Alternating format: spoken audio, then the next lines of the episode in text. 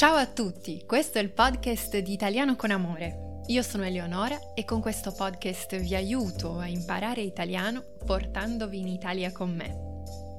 Oggi in questo episodio parliamo di una delle cose più interessanti, secondo me, di tutte le lingue, che sono i modi di dire, sono le espressioni pratiche della vita quotidiana che in poche parole descrivono una situazione in modo perfetto. Un segreto per parlare italiano come un vero italiano e quindi per aumentare l'affluenza è proprio imparare espressioni e modi di dire quotidiani, perché sono questi che vi fanno sembrare e sentire subito dei veri italiani. E oggi le espressioni che impariamo oggi hanno una cosa in comune, sono tutte legate agli animali. Ce ne sono infinite di espressioni legate eh, agli animali. Iniziamo con alcune. Ma prima vi voglio fare una domanda, vi voglio chiedere un favore. Sono molto interessata dal sapere se esistono anche nella vostra lingua queste espressioni. Quindi non esitate a scrivermi e a raccontarmi se eh, queste espressioni esistono anche nella vostra lingua oppure no. Ma iniziamo subito. La prima espressione con gli animali è lacrime di coccodrillo. Piangere lacrime di coccodrillo, versare lacrime di coccodrillo. Le lacrime sono quelle gocce d'acqua che ci escono dagli occhi quando piangiamo, quando siamo molto tristi. Ma quando usiamo questa espressione lacrime di coccodrillo? Questo modo di dire, eh, di uso davvero comune, si riferisce eh, a una persona che fa finta di sentire un dispiacere, fa finta di essere triste per qualcosa che ha causato lui stesso. Quindi vi faccio un esempio.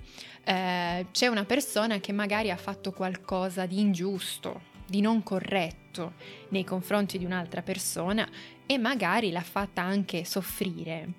Se questo individuo piange dopo aver fatto una cosa negativa contro un'altra persona e piange lacrime di coccodrillo, significa che sta facendo finta che non è dispiaciuto davvero, non è sincero, non c'è un sentimento di pentimento, ma è semplicemente una cosa superficiale, una cosa di facciata, falsa. Ecco, questa persona in questo caso sta piangendo lacrime di coccodrillo. Veniamo ora alla seconda espressione che è avere la pelle d'oca. Avere la pelle d'oca. Vi è già successo, vi è già capitato di sentire freddo o sentirvi particolarmente emozionali e sentire vedere un cambiamento nella vostra pelle? Sapete quando compaiono dei piccoli puntini in rilievo? Ecco, quella è la pelle d'oca. E quando usiamo questa espressione diciamo mamma mia, ho la pelle d'oca. E lo diciamo proprio quando sentiamo un brivido un brivido che può essere causato dal freddo o da un fattore emozionale. Conoscete questa parola brivido? Provate a ripeterla insieme a me. Brivido. Il brivido è un movimento che sentiamo nel corpo, di solito per il freddo, e se stiamo proprio congelando lo accompagniamo anche da un suono, diciamo brrr. Ecco, questo è un brivido e normalmente quando abbiamo questo brivido arriva anche, appare anche la pelle d'oca. E adesso veniamo alla terza espressione. Questa è molto molto carina e soprattutto anche una storia interessante. La frase è questa a caval donato non si guarda in bocca. A caval donato non si guarda in bocca. Cosa significa quando usiamo questa espressione? Usiamo questa espressione a caval donato non si guarda in bocca quando riceviamo magari un regalo che non è che ci fa proprio impazzire, non, non ci piace così tanto, ma questa frase si usa ci ricorda che quando riceviamo qualcosa in regalo, quando qualcosa ci è regalato, questo qualcosa è guadagnato e normalmente ci è stato dato con affetto, con cura dalla persona che ha fatto questo regalo e non è molto educato, non è molto buono come atteggiamento eh, fare un commento, lamentarsi della qualità di questo regalo. Quindi con questa espressione vogliamo praticamente dire, ma se ti ha regalato questa cosa, questa persona, accettala, non lamentarti e non stare lì a sindacare troppo sulla qualità di questo regalo.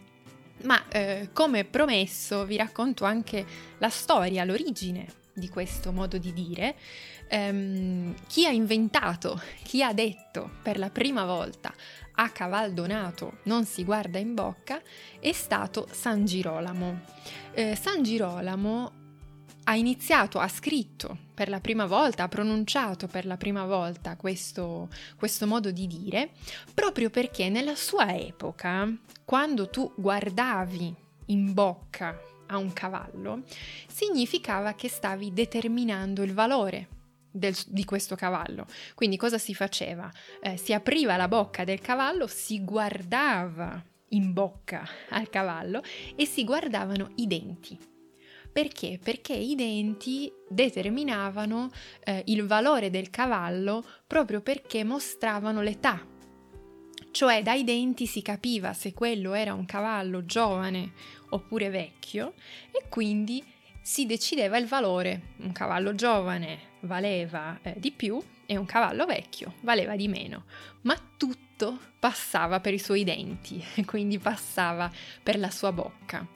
E proprio in quell'epoca è spuntata per la prima volta questa espressione, a caval donato non si guarda in bocca. Quindi significa quando riceviamo un regalo non dobbiamo guardare nella bocca di quel regalo per decidere quanto vale. Apprezziamo il regalo, ringraziamo e finisce così, va bene così.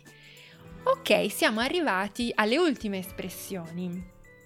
Con le prossime due espressioni facciamo una comparazione tra un comportamento, una persona e un animale sono due espressioni che sono l'una il contrario dell'altra e sono queste. Essere lento come una lumaca e essere veloce come una lepre. Quindi lento come la lumaca e veloce come la lepre. Quando usiamo è abbastanza intuitivo eh, l'uso di queste due espressioni.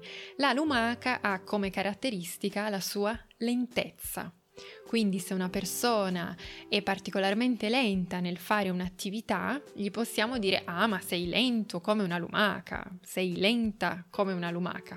Ovviamente a seconda del tono, del rapporto che abbiamo con questa persona, diventa una cosa scherzosa, simpatica che diciamo a un amico.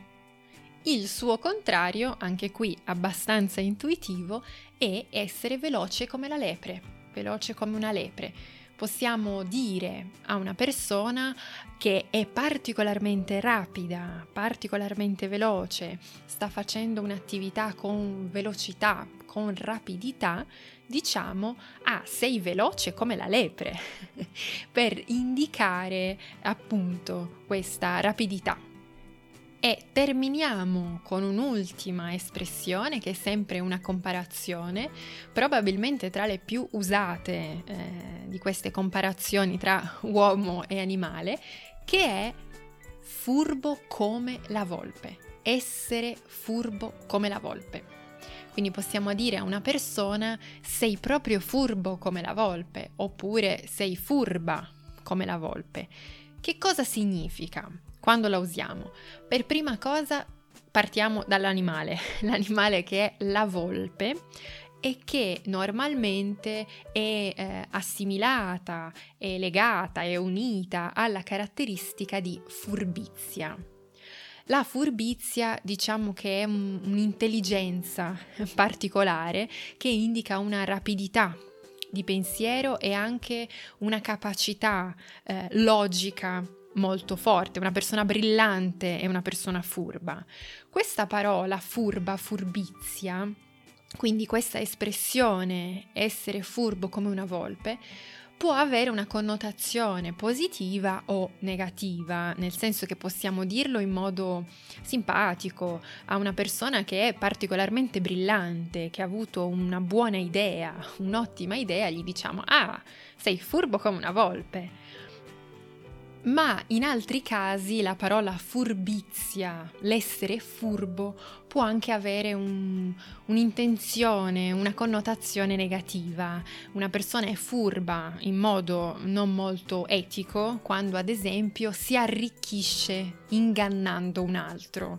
Quindi fa un'azione di intelligenza perché riesce ad uscire in modo positivo da una situazione, ma non lo fa in modo etico perché ingannando qualcuno si arricchisce, ingannando qualcuno ha un vantaggio. Ecco, questo è un altro tipo di furbizia e eh, qui in Italia, in italiano, si dice molto questa parola, si usa molto questa parola furbo o furba. È importante distinguere queste due situazioni. E questa era l'ultima espressione mi raccomando, fatemi sapere se conoscevate già queste espressioni e soprattutto se esiste una equivalente nella vostra lingua. Sono davvero molto curiosa, potete scrivermi, eh, vi metto il link nella descrizione come sempre. Io vi ringrazio per aver partecipato a questa conversazione insieme a me e noi ci sentiamo nel prossimo episodio. Ciao e arrivederci!